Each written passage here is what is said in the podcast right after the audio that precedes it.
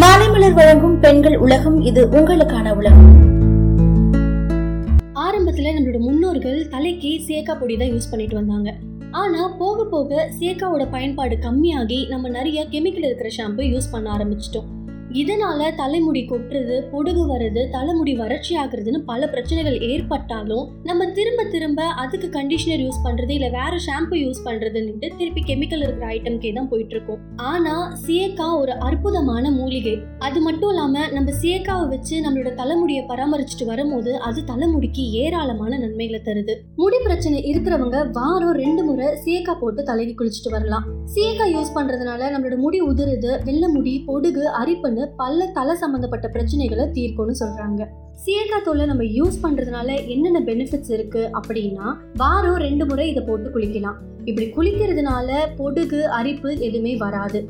அது மட்டும் இல்லாம இது இயற்கையாவே நம்மளோட தலையை சுத்திகரிக்குதுன்னு சொல்றாங்க. மேலும் நம்ம ஆல்ரெடி யூஸ் பண்ண கெமிக்கல்ல இருந்து நம்மளோட தலையை பாதுகாத்துக்குது. அது மட்டும் இல்லாம சீக்கால பிஹெச் அளவு கம்மியா இருக்கு. இது யூஸ் பண்றதுனால முடி ரொம்ப மிருதுவாகவும் கூந்தலை வறட்சி ஆகாமலும் பார்த்துக்கும். இதை விட மெயினா நம்ம சீக்காய் யூஸ் பண்ணதுக்கு அப்புறம் தனியா கண்டிஷனர் எதுவும் யூஸ் பண்ண வேண்டாம்.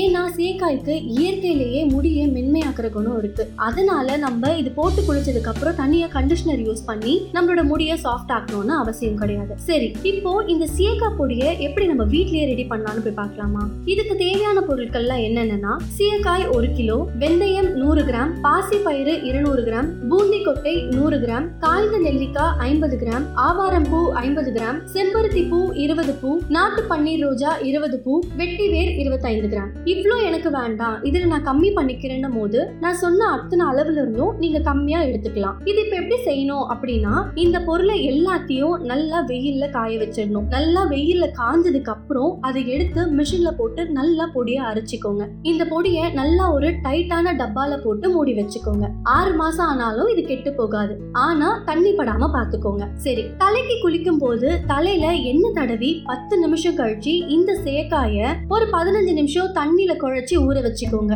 அப்படின்னு பார்த்தா ஒரு முப்பது நிமிஷம் ஆகுது இல்லையா? அந்த முப்பது நிமிஷத்துக்கு அப்புறம் இந்த சேக்காய் போட்டு உங்க தலைக்கு குளிச்சுட்டு வரலாம். இப்படி நீங்க ஒவ்வொரு வாட்டியும் எண்ணெய் வச்சு குளிக்கும் போது இந்த சீயக்காய் பொடியை யூஸ் பண்ணிட்டு வரலாம். இந்த பொடியை போட்டு நீங்க தலைக்கு குளிக்கும் போது பொடுகு தொல்லை உடல் உஷ்ணம் முடி கொட்டுற பிரச்சனை நரைமுடி அப்புறம் கூந்தலுக்கு வலு சேர்க்கிற வகையிலையும் இந்த சீயக்காய் பொடி அவ்வளவு உதவியா இருக்குன்னு சொல்றாங்க.